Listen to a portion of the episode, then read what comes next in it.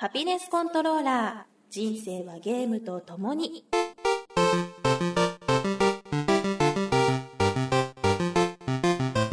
この番組は エフピーエス から美少女ゲーム、さらには洋ゲーまで、私 ディージェー みすずの生きる糧となっているゲームについてご紹介。実家に帰るみんな、キャリーケースにさんびゃくろくじゅうは詰め終わったかな？もし入りきらなかったらお洋服とかを出すといいと思うよ。そんなちょっと引くくらいのゲーマーである私のお気に入りを次々にご紹介します。たまにはゲーム以外のこともお話しますが、大体が Z して。パンツは裏と表でふつかいけるってばっちゃんが言ってた。ハピネスコントローラーレベルろくじゅう始まります。いよいよ年末最後の配信となりました。なんだかこうあー皆さんと年末を迎えるのもにかいめだなと思うと感慨深いと言いますかね、いろんな思い出がありますね。今回はですね、えー、たくさんのメッセージツイートをいただいて、できるだけ読みたいなと思ったので、ちょっと長めの時間になっています。前編と後編に分けましょうか。そうしましょうかね。そうしましょう。ちょっと長いので、うん、あのー、多分皆さん聞き始めたら終わらない。どっかで寝てしまって、あ、また最初から聞かないかんみたいになると困るので、前編後編に分けてみようかなと思います。ハピコン初の試みですね。ハピネスコントローラーもついにレベルろくじゅうです。うん。うん、ろくじゅう、またじゅうの位が変わりまして、もう新年明けたらろくじゅういちからスタート。うん、うん、なんか微妙な数字やけど、まあいいや。今回は年末感もちょっとこう強いお話なんかもしていきますので、ぜひ帰省される方とか、あの新幹線の中とかでね、聞いていただけたらいいなと思います。で、今日はですね、音質が結構バラバラだったりします。諸事情がありまして、スタジオで撮ったり、ちょっとあの別の会場で撮ったりということをしてますので、聞き苦しいところもあるかもしれませんが、どうぞご了承くださいませ。というわけで、ハピネスコントローラーにせんじゅうにねん最後の回。ぜひお楽しみください。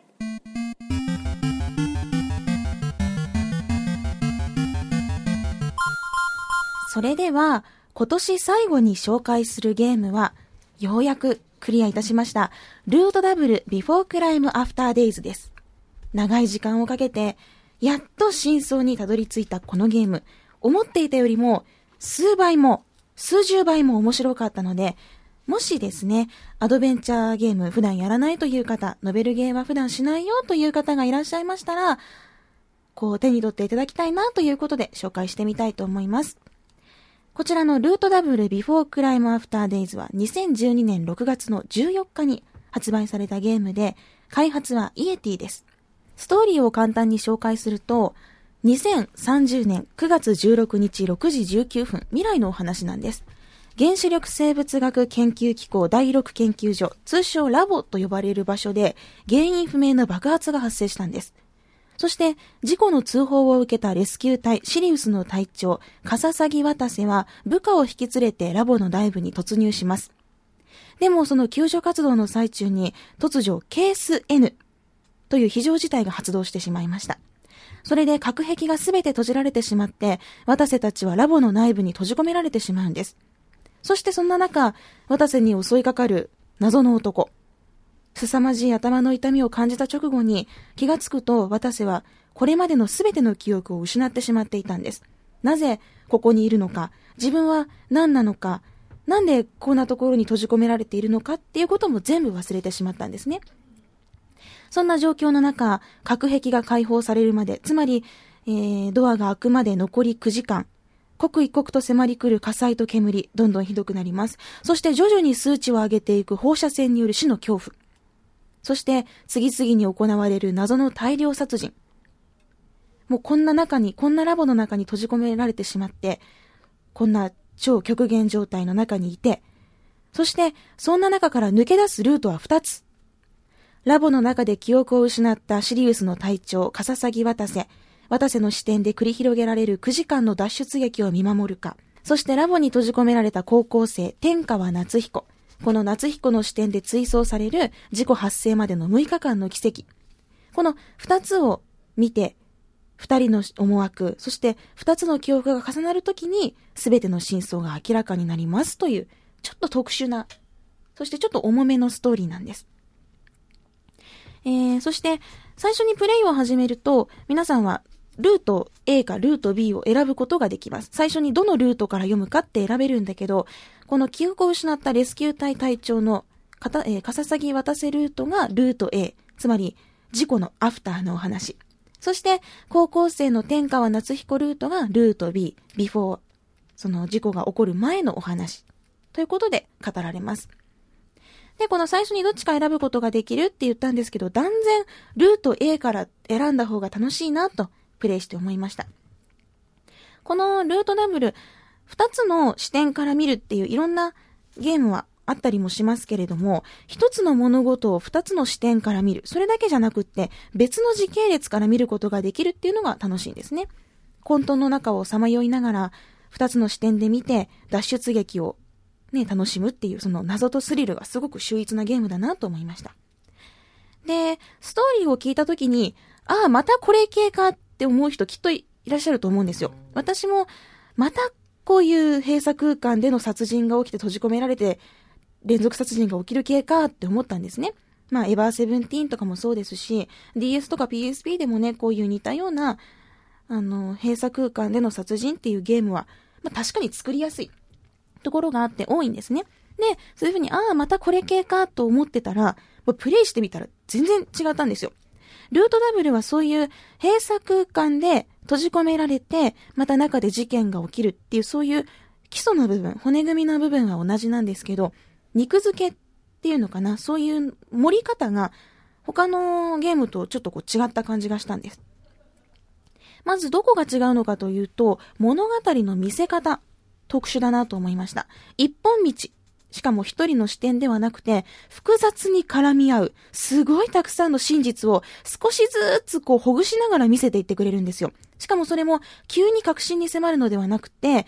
なんていうのかな、こう、徐々に周囲から中心に近づいていく感じ。なんかピザの周りから食べていって、最後にこうチーズのいっぱい乗った真ん中に行くみたいな、そういう感じなんですよ。で、しかも、あの、そういうふうに複雑な真実がいっぱいあるんですけれども、そんなの用意されてるのに、さらにこう、風呂敷がどんどん広げられていって、混乱しそうなのに、しないんですよ、意外と。見せ方がすごく上手で、その、どんどん広げられていく風呂敷をきちんと受け入れられる、受け入れられる。それが、すごく新しいなというか、不思議な感覚だなと思いました。あと違うところといえば、前も紹介したことあるんですけど、フラグの立て方ですね。選択肢を項目で選ぶんじゃなくって、エニアグラムっていうきゅうこの点がある円グラフのような、そういうものを使った、センシズシンパシーシステムっていうもので、えーまあ、フラグを立てていくんですよ。これは登場人物きゅうにんがその項目一つ一つになっていて、その登場人物きゅうにんの言動に対して誰にどのぐらい同調するか、そしてどのぐらい反感を抱くかっていうことをエニアグラムの数値で入力することでフラグを立てていきます。これがね、あの単純に答えが読み取りづらいとかそういう、まあ、ゲーム性を高めるだけではなくって、自分の感情が、プレイヤーの感情がもろに反映されるので、より物語に入り込めるんです。まあ、例えば自分にね、数値を入力するときに、あの、渡瀬が自分にちょっと低く数値を入力すると、優柔不断になって、なんかこう飛び越えられるところも飛び越えられなくて死ぬみたいな。うん。で、今度高すぎると、数値が高すぎると自信過剰になって、俺このぐらい大丈夫だよってやりすぎて死ぬみたいな。まあ、そういうなんか適切な数値入力が攻略の鍵になっていくんです。選択肢とかフラグの立て方って、まあね、いろんなゲームでこう、いろいろと工夫されてるんだけど、まあ、例えば、シュタインズゲートだったら、メールに返信する内容とタイミングだったりとか、ロボティクスノーツだったら、ツイッターみたいな エスエヌエス に返信する内容だったりとかね。で、そういういろんなフラグの立て方があるんだけど、このエニアグラムを使ったセンシズシンパシーシステム、誰にどう同調するかっていうのは、かなり新しく感じましたね。こう聞いててちょっと難しそうと思うでしょ？なんかいろんな人に対して自分がどう思ってるかっていうのをそれぞれ設定していくんですか？そうだね。何かあの、まあ、入力するタイミングっていうのは決められてるんだけど、うんうんうん、例えばこう、そうだな。えー、っと、火災がすごい発生しましたと。うんうんうん、で、その時に、あのー、まあ、渡せルートの時最初に、うん、隊員がもうここは私に任せてくださいって言うんよ、うんうんうん、でそこでその人を信用するか自分を自信過剰にするか、えー、いやいや俺がやるよって、うんうん、記憶喪失のくせに出しゃばったら死ぬ、うん、とか、えー、でそれであの信頼してじゃあそうだなここは任せようってするとあのここは私に任せてくださいって言った人がちゃんとしてくれるとか、うーん、じゃあなんか自分が危機的な状況に陥った時に誰かに助けてもらいたいとで、うん、助けてもらいたい相手は僕巨乳が好きやけん巨乳の人の子をあげてみたいなしたらいいわけですね、まあ、死ぬかもしれないけどね状況判断しないとそういうふうにこう誰と同行するかとかもあの数値で選ぶんですよ。ちょっとこいつはなとか、はいはいはい、まあ、この人に対してどれだけ話をするかとかも数値によって変わる。うん、うん、このフラグの立て方がなんとも絶妙で最初は難しくて受け入れられなかったんですけど最後のあたりはもうすごく楽しくなってましたね。なるほど。でこのゲームのいいところっていうのは本当に、えー、内容が難しい難しいと言いますか混沌の中に突き落とされる感がすごいんですよ。でそのカオスの中に突き落とされてやっと一筋の光がこう差し込んでくるんですけどそれがぬか喜びでもう何度も絶望に突き落とされるんですねでそういう暗闇の中をこう模索していくようなそういうストーリーなんです。で暗闇の中でね一人でもがいててもどうしようもないんですけどでも登場人物きゅうにんの視点になって手探りで進んでいくとだんだんと見えてくるものがあるんですよ。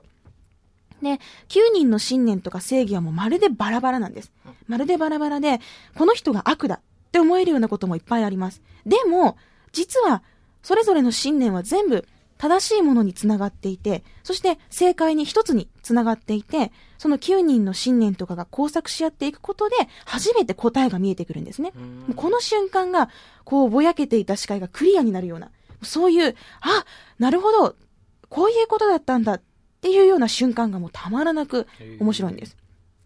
で文章も読ませてくれますね。私あのアドベンチャーゲームって結構スキップしがちなんですよ。例えばそうだなえー、じゅういち Eyes とか日常と非日常とかに分かれてるゲームとか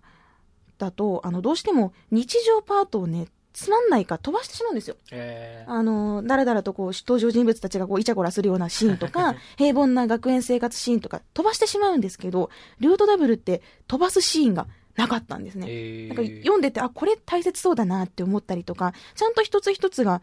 なんていうのかな伏線になっててまあ、飛ばしてもいいけど飛ばしたらちょっと面白くないかもしれないね、うんうん、だからストーリーの見せ方も内容もすごく面白くってまたそのなんていうの混沌の中からのまた混沌みたいな謎が謎を呼ぶ感じしかもミスリードすごいうまいのなるほどこういうことかしみしみって思ったら全然違うみたいなねそういうもうミスリードがミスリードを呼ぶ感じがねすごく楽しくってでも悔しくないんですよなぜか、えー、くそーってならずにああもうああもうやってくれたなもっと読もうみたいなそういうバランスが良くてどんどん読み進めたくなるんです。できゅうにん全員結構登場人物多いんですけど誰のことも嫌いになれないんですよ。最初こいつムカつくなこいつ絶対悪者だろうって思ってたけど実はそんなことなかったりとかその人の信念があったりとかでなんかどれも共感できるし否定できないんですよ、うん、でそういう風なまあ、好きになれる登場人物だったりとか謎が謎を呼ぶその特殊ななんていうのかなそういう感覚だったりとか読んでいる間の心地よさっていうのも魅力的でなんかすごい大変なんですよ。もう放射線やばいしもう肌もピリピリしてくるし火災は発生しとるし爆発も起きるしもうやばいもうやばいってなってるのになぜか心地いいっていうもうそこにずっといてもここで死んでもいいかなって思えるようなだから脱出できた時にね嬉しくもあったけどちょっと悲しかったんですよね。ああここにもっといたかったなみたいなでそういうすごくなんていうのかな読後感のいいゲームといいますかああやってよかったなと思えるゲームでした。ってわけでこうクリアはしたんですけど実績はきゅうひゃくきゅうじゅうで止まってます。結構取ってるじゃないですか。いやこれがですね実績せんというのはかなり難しいですよ。へー。なぜかと言いますとあの実績せんのうちのじゅうがですね、うん、既読率を ひゃくパーセント 以上にするっていうのがあるんですけど、うんうんうん、もうこれが相当大変なんですよ、うん、まあ分岐が多いしフラグが多いわ、うん、かります。そのエニアグラムで入力する数値によって読むものが全然変わってくるわけですよ、うんうんでしかも項目で選ぶんじゃないじゃん、うんうんうん、何パターンもあるじゃん、うん、だからねもう分岐多すぎ差分多すぎ、えー、同じ文章を読んでてもその入力した箇所が違うとまた別の文章扱いになったりとか、えー、ああもうこれは無理やって思ってあの既読率 きゅうじゅうななパーセント で終わりまして。あでも結構すごいじゃないですかそれ。いや普通に言ってたらきゅうじゅうごぐらいはいく全部みたいなね。そうそうそうそう、うん、でも分岐は多いしこれを実績せんできた人はもう相当愛があるなと、うん、根気が、うん、もう私そのじゅうのために何時間もやる勇気はなかったので実績はきゅうひゃくきゅうじゅうです。多分このきゅうひゃくきゅうじゅうで終わってる人相当多いと思う。他は簡単なんですよそれなりにへ、うん、なのでまあ気が向いたらちょっとやってみようかなとも思うけれども誰もこれはいやせんいけよとか強制できるようなものではないと思うね。いやでもこれは本当に面白かったですよルートダブル。ちょっとやってみたくなりました。僕 A ルート体験版で A が全部遊べ、遊べたんですよね。 A の最初だね、うん、うん、そこだけだったんですんごいモヤモヤしたとこで止まってるんですよ、うんうん、法律はやるべきですかね。えーとあれだよねなんか謎の大量殺人が行われている部屋に入ってキャーってなったとこで終わるとこじゃない、うん、ってなったとこかな、うん、確かそんな感じだった気がしますよ、うんうん、もう本当にみんな死ぬんですよえー、この可愛い子ちゃんこんな死に方すんのみたいな。もう脳天にこうバーンって穴が開いて死んでたりとかえー、えー、みたいなえー、これは重要人物でしょみたいな人もガンガン死んでいって、えー、うまいことやると誰か助かったりする。まあまあそこはやってみないと、えー、まあまあまあまあまあ、ルートがふたつとも限らないですし、ね、いろんな視点があるじゃないですか。これはね、あの、なんていうのかな、眠れなくなる。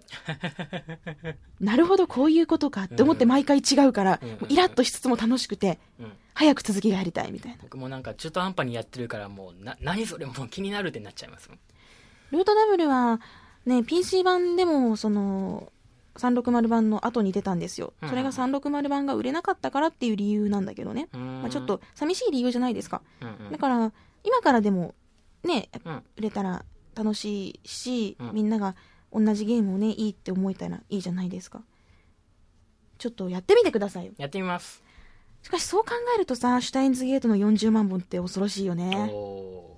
ノベルゲーでだってさんまんぼんいったら大ヒットって言われるノベルゲームでさ、うんうんうん、よんじゅうまんぼんだもんね。みんな知ってるもんね。だって下ゲ知ってるって聞いたら、うんうんうん、ゲーム知ってる人みんな知ってるもんね、うん、ルートダブルはまだね知らない人が多いじゃない、うんうんうん、だからこそですよ広めていきましょう面白いゲーム、はいはい、今年最後に紹介するゲームとしてまあ良かったなと思いましたね。とてもなんていうかもう一度最初からやりたいと思えるようなすごく独特の雰囲気とその没入感のあるゲームでした。まだ遊んだことがないという方、まあ、体験版もありますけど買っちゃいなよってことでぜひ探してみてください、えー、今回紹介したのはルートダブルビフォークライムアフターデイズでした。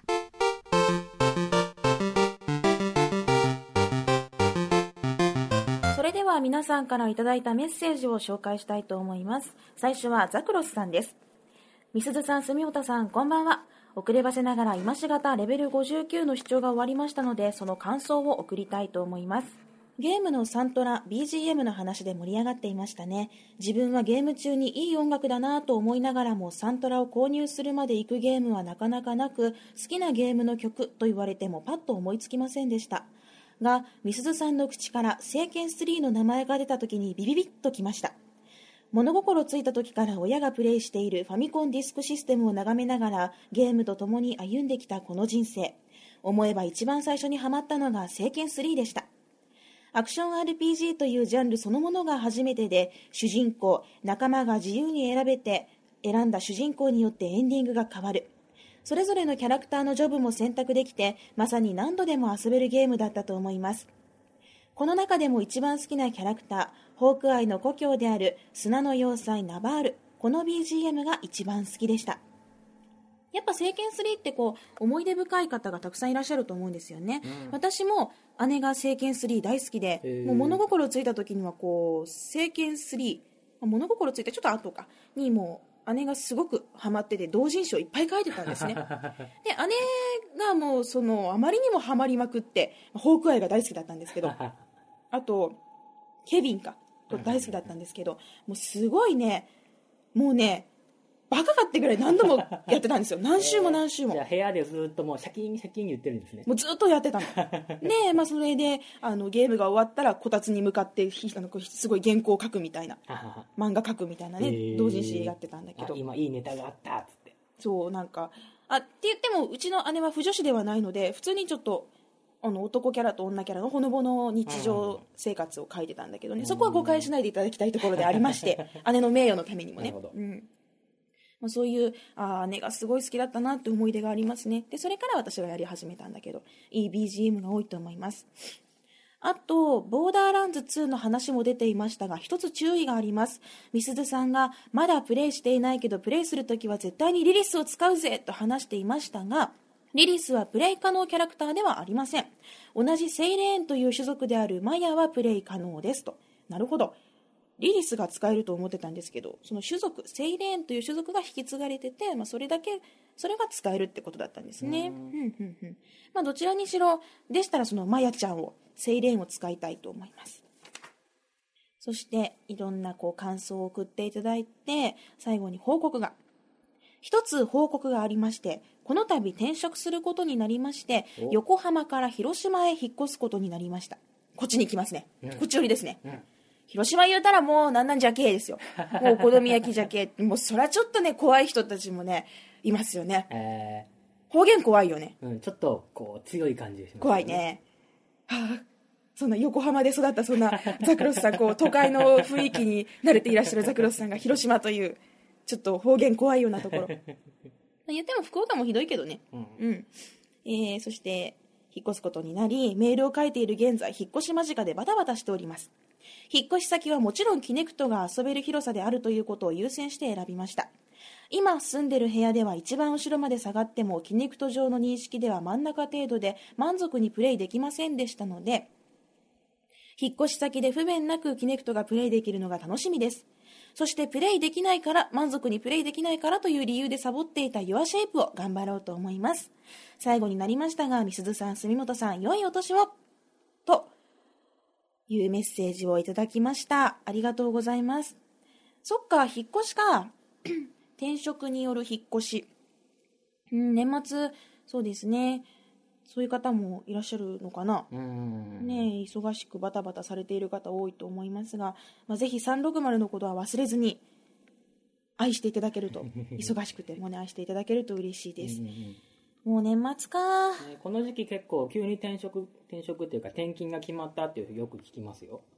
うーん、大変だよね、うん、もう短期間に部屋を決めてなんとかすねばっていう人が多くて、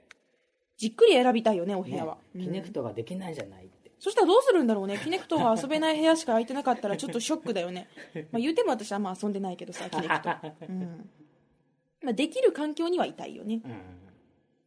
そうか。えー、じゃあ引っ越しされた後しばらくバタバタされると思いますけど、また広島からのメッセージもお待ちしております。ザクロスさんも良いお年をお過ごしください。ありがとうございます。では続きましてランボーさんからのメッセージです。みすずサンタさん、住本 D お久しぶりです先々週の話になりますが、自分の母親と妻のふたりが入院してしまい、家事のできない自分と子供が残されるという危機的状況に陥りました。見よう見まねで炊事や洗濯で何とか乗り切ったんですが、当然ゲームをする余裕もなく今に至っています。もうふたりとも退院したので普通の生活に戻りましたが、よかったですね、うん。ところで入院先の病院の病室には一人一人じゅうろくインチのテレビが備え付けてあるんですが、見舞いに行った時につい気になってテレビの後ろを見てみました普通はつい気になってそこ見ないけどねえ、すると入力端子が D 端子と エイチディーエムアイ の両方ともついているではないですか。もし入院しても エックスボックスさんびゃくろくじゅう を持ち込めばゲームができると思ってしまうのはハピコンとみすずさんの影響ですかね。それとクリスマスはゲーム三昧を宣言しているみすずさん、いいじゃないですか、羨ましいです。自分はイブからクリスマスに日付が変わる瞬間は間違いなく会社で仕事、仕事をしています。クリスマスに解除した実績の話を楽しみにしていますというメッセージをいただきました。クリスマスはですね頭痛に見舞われておりましてあのこめかみが両こめかみがこうつるはしでえぐられるような、もう忙しくてしょうがないと、次は誰とデートに行ってその次はあの人でみたいな、そういうのに悩ませていたんですね。そうやねそうやね、もうさんじかんおきのスケジュールでさ、くじからじゅうにじランチまでとりあえずこの人と食べて、で、で午後のお茶をこの人としてみたいな、でさんじからそうそうでさんじからろくじまではあの実は夜はホームパーティーがあるから、あの家族と過ごすから夕方までしかいられないんだけどって言って過ごして、うん、で夜は本命とみたいな、なあるわけないやん頭痛で悩まされとったわ。もうガッツンガッツンよ。もうね、ロキソニン飲むやらイブ飲むやらで鼻水がズルズルやけん、それ鼻炎の薬飲むやら、パブロン飲むやら、うん、バーファリン飲むやら、薬漬けで危ない生活を送ってますね。いやいや、私薬飲まないんですよ。そうです、ね、普段ね病院も行かないし薬も飲まない。もうじなんていうの、自然治癒力に頼るのが私のこだわりなんですよ、うん、というか本当に薬嫌いで、えー、胃が悪くなるし、うん、肌が荒れたりとか、うん、口内炎ができるんですね。あほう、だから本当に薬嫌いなんですけども、今回ばかりはロキソニン飲みまくりみたいな飲みまくんのはちょっと気になるけどな。いやだって仕事あるじゃん。いやいやいや、仕事忙しかったし。お疲れ様でした、うん、でなんとなくこう頭痛は収まったので、うん、何だったんだろうね、うん、寝不足とか、まあ、疲れとかなのかな、まあ、それが降り積もってですかね、かな。でさんびゃくろくじゅうといえばこうぼちぼちぼちぼち進めておりましたね。そうだね、クリスマスにやっと実績がよんまんを越したんですよ。おー、おめでとうございます。去年の今頃がにまんよんせんだったので、まあ、いちねんかんでいちまんろくせん、まあ、ぼちぼちといった感じですね。もうすぐさんねんめに入るので、まあ、いちねんかんにねんかんさんねん、えもうさんねん経ったかな、分かんないや、うんうん、まあ、大体 に,さん 年やってるけどいちねんかんにいちまんにせんさんぜんのペースかな。うーん、月にせんか、まあぼちぼちだよね。はい、うん、なんていうか振り返るとこうこんなゲームをしたんだなっていうのがすごく楽しめるので、まあ、今後も実績も愛しつつゲームの方も頑張りたいと思います。クリスマスは特にいい思い出は、そうだな、にじゅうごにちに今作ってるゲームの発売延期の発表をしてですね、まあ、どんよりしてましたねにじゅうよっかは頭痛に悩まされ、にじゅうごにちは赤兵衛に行ってみすずちん発表したよって言われて、ああそうですか、じゃあちょっと謝りますねって言って謝り謝罪文を書いて申し訳ない、お疲れ様でした。ひどいクリスマスプレゼントを楽しみにされている方にしてしまったなと。でもその分ちゃんと満足できるような内容にしたいと思ってるので申し訳ありません。そんなクリスマスでしたあまりそんなにいいことはなかったです。でもランボーさん、そのね、あのふたりともちゃんと退院されて普通の生活に戻ったということで安心ですね。私も自分が卵かけご飯しか作れませんしぶっちゃけると洗濯はできますよ。洗濯できますし、うん、ただちょっと家事というと、まあ、料理とかアイロンがけもできるからちょっと微妙なんですよね、まあ、ボタンつけられないし裁縫できないし、まあちょっと今後のことも考えていろいろと自分のスキルを上げた方がいいかもしれませんね、女子としてちょっと気づかされましたじゃあランボーさんも良いお年を。では続きましてボンクラケンさんからのメッセージです。えー、みすずさん、住本さん、こんにちは。今日は住本さん宛てにメッセージを送ります。えというのもオンラインコープの楽しさを伝えたり、番組でおすすめ エフピーエス や ティーピーエス を募集したりと働きかけてきたのにもかかわらず、あまりゲームをやっている様子はなく、日々合コンにうつつを抜かしている様子です本当ですよね。そんなでもないですよ。こういう番組のディレクターするんやったら理解できんといかんと思うのえー、そこで今回はゲーム音楽という観点から住本さんにお勧めしたいと思います。あまりに古いレトロゲームや入手困難なレアものは避け、実際に自分がプレイした中からこのゲームは他人にお勧めできるというゲームで、さらに楽曲に力を入れている、ユーザーから ビージーエム の評価が高いといったソフトに限定して思いつく限り上げていきたいと思います。うん、はい、じゃあ持ってるハードは何？えーと、さんびゃくろくじゅうと、はい、ディーエス と、うんスーファミと、うん、えっと、プレイステーションツー、うん、ピーエスピー ぐらいですかね。なるほどですね。はい、じゃあさんびゃくろくじゅうで言ってもらうと、えー、迷宮クロスブラッド、はい、プロジェクトシルフィード、エスカトス、ニーヤゲシュタルト、うん、デススマイルズ、車輪の国、ひまわりの少女が挙げられていますね。あ、ニーヤゲシュタルトやってみたいんですよ。うん、なんか音楽がすごいいいらしくて、うん、サントラも大好評、アレンジサントラも出てるとか聞いて、うんうんうんうん、一回やってみてからじっくり聞いてみたいなと思ってました。でやるといい、うん、やります。やるといいじゃん。ツタヤで買ってくる。うんあと、えーと、ディーエス 持ってるんだよね、うん、ディーエス でも上げてもらったリストだと世界一の迷宮、うん、これはね絶対やった方がいい、うんうんうんうん、世界一の迷宮はもう内容もさることながら ビージーエム が素晴らしくてね、もうずっとねイヤホンで聴いてるもんね。ちょサントラあるからあ、うん、ちょっと音楽あるから私世界中の迷宮のいちをね、うん、途中で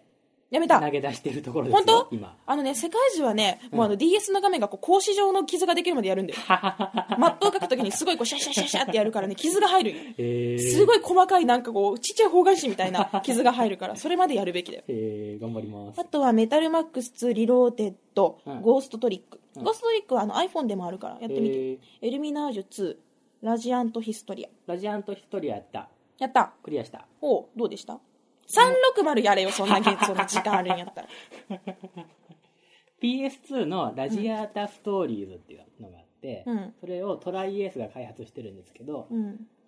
ちょっとだけこう世界観が似てるような似てないような絵を描く人が同じだったのかな、うん、なんかそういうのがあって興味持ってやってみまして面白かったですよ。なるほど。こうタイムトリップを使える主人公がこう歴史をなんとかするためにみたいなやつです。うんうんうん、私さんびゃくろくじゅうがあんましないけど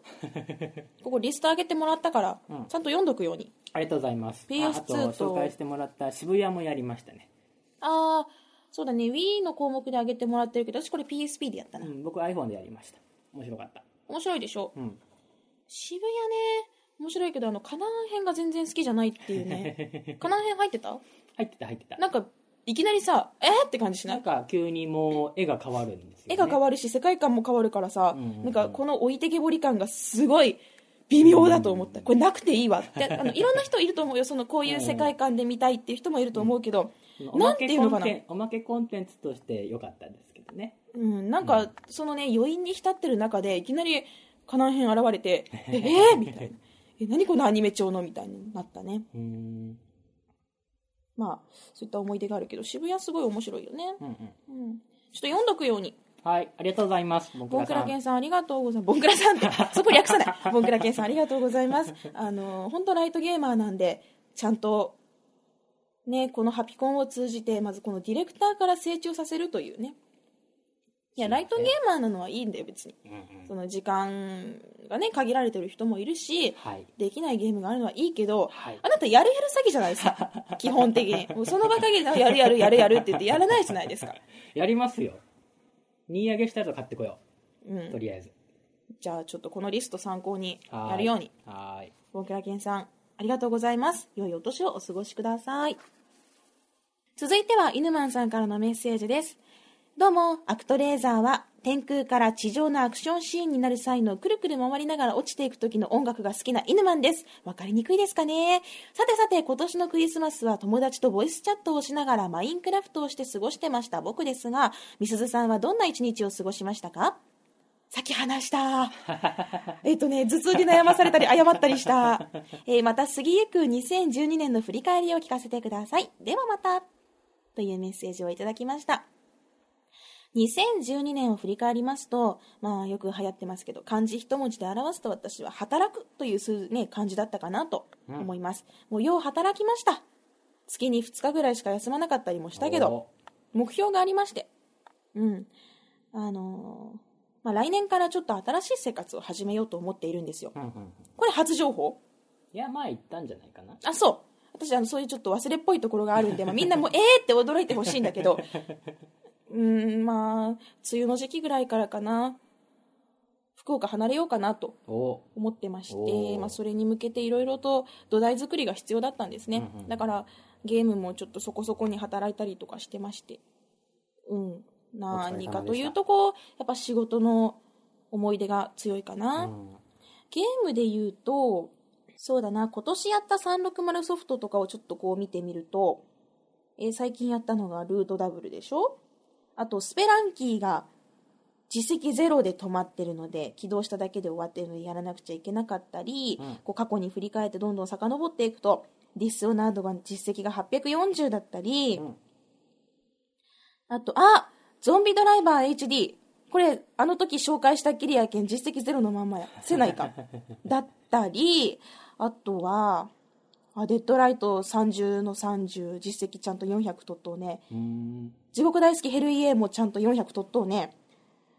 ほうほう、マークオブザ忍者がにひゃくにじゅうで止まってたり、クオンタムコナンドラムが途中で終わってたり、あ、バンジョーとカズーイやらないか。実績みっつしか解除してない。いけねいけね。いけねいけね。マックスアナーキーがなんかオンに行っても誰もいなかったりして、結局実績がなんかよんひゃくぐらいしか取れてなかったり。うん。あと、そうだな。いろいろありましたね。バレットウィッチとかも勧められたりさ。トライアルズエボリューションでキーってなったりさ。うん、マインクラフトも私意外とセンスがないなとか思ったりさ。いろいろやったな。プレイもやったね。うん、プレイツーが出るからってことでこうやったんだけど、すごく面白かったな。あ、今年発売じゃないよ、全然。うーん、うん、あとは、何度頑張ってもライオットアクトがめっちゃ酔いまくるからできないっていうことで、すごい最近でもやってるんだけど、諦めてますね。実績が超低いです。あと、フェズだったり、バレットストームの海外版。まあ、日本語版と、実績が一緒なんで、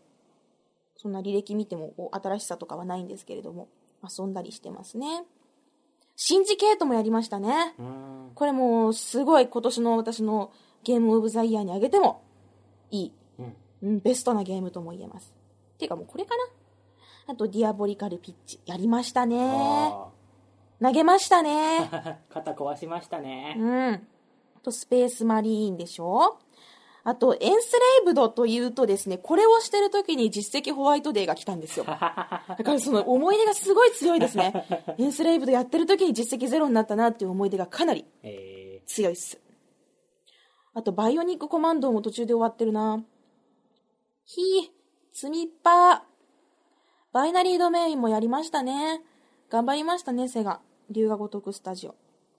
あと、ソウルキャリバーファイブが、なんと実績ゼロ。あのー、キャラクリがすごいというゲームなんですよ。でキャラクリするために買ったんですよ。で意外と難しいなと思って終わった。もうこういうのダメだよね。ダメだよね。あと、えー、バイオハザードファイブやってますね。スタントマンイグニッションやってますね。キネクトスポーツシーズンツーやってますね。パワーアップヒーローズやってますね。ここら辺ここら辺を見ると、うん、インサイド エックスボックス を思い出す。やったじゃん。キネクトスポーツとか、ね、パワーアップヒーローズとか、うんうんうん、お姉ちゃんバラ Z とかさ、うんうんうん、なんかあーそっかそうだよね。去年の年末にお正月用の初めてのインサイドのご挨拶を取って、でにがつにまた出て、あと最終回に出てっていう感じでやってったんだよね。うんうん、そっか。あれ全部今年なんだね。まあ、初回の収録は置いといて、うんうんうん、皆さんに初めてこうさんびゃくろくじゅう上からご挨拶したのは、うん、まあ去年のついたちだったっけ、うん、だったよね、うん、なんだかんだ年にさんかいぐらいのタイミングで出たんですよね。そうだね、いっぱい呼んでもらえたね。うん、いやいちがつついたちは私その時仕事しててさ、うんうん、の エムシー のイベントに行ってて、それであもう今日配信されるんだなって思うとすごい怖かったの。どなんかみんなから受け入れられないんだろうなって、なんだこいつって言われるんだろうなと思ったら、うん、なんかいちにちでフォロワーがごひゃくにんぐらいバーって増えて、うん、もう怖かったの。うわやばいみたいなツイッターのフォロワーが増えて、ででも意外と受け入れてもらえて、うんうんうん、叩かれることもあったりしたけど、うんまあ、こうやってねインサイドから知ってハピコン聞いてくれてる方とかも多くて、うんまあ、結果的に本当にああやってインサイドに出られてよかったなって思いましたね。本当にもう立派になったと思いますよ。何がよ。あれがあったおかげで、うん、もう立派な最高女と呼ばれるようになったでしょ。まあまあそうですねせやね。いや懐かしいですね。こうやったゲームを振り返っていくと、うんうん、ちなみに今あの iPhone の エックスボックス スマートグラスアプリで見てるんですけど、便利やね。便利便利便利っすね。うん、今年もいろんなゲームを遊んでます。ジャンルもいっぱいです。アドベンチャーもあるし、アクションもあるし、シューティングもあるし、ね、ドリクラみたいなそういうのもあるし、レースゲームもあるし、うん、キネクトも過去の方にあるしこうダンスレボリュダンスエボリューションとかダンスセントラルとかブームブームダンスとか、これ多分一緒の一日で遊んでるもの踊るなら今だみたいなやったりとか、あなんかこう思い出がたくさんあっていいな。にせんじゅうさんねん最初にやるゲームなんかも決めておいた方がいいかもしれませんね、うんうん、にせんじゅうにねんはさんびゃくろくじゅうのことがもっと好きになれて、さんびゃくろくじゅう好きな人とたくさん知り合えて、でマイクロソフトのことももっと好きになって、うんうん、そして仕事も頑張ってゲームもたくさん、ね、その合間にできたっていうことで本当に充実した年だなと思いました。来年がもっとより良い年になるように頑張りたいと思います、うん、なんだかちょっと長くなってしまったんですけれども、にせんじゅうにねんって言ったらこんな感じでしょうか。イヌマンさんもぜひあの今年振り返ってみて、また来年、ね、より良い年になるようにいろいろと考えてみてはいかがでしょうか。じゃあイヌマンさんも良いお年をお過ごしください。ありがとうございます。お疲れ様、前編終了です。続きは後編でお聞きください。